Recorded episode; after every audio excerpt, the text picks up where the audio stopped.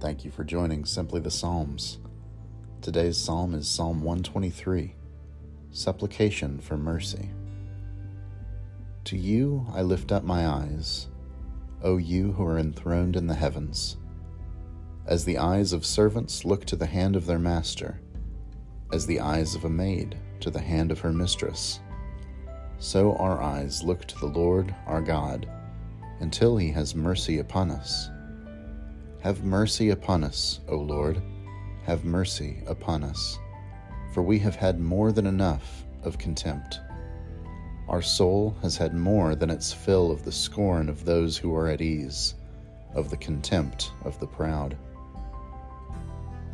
This has been a reading of Psalm 123.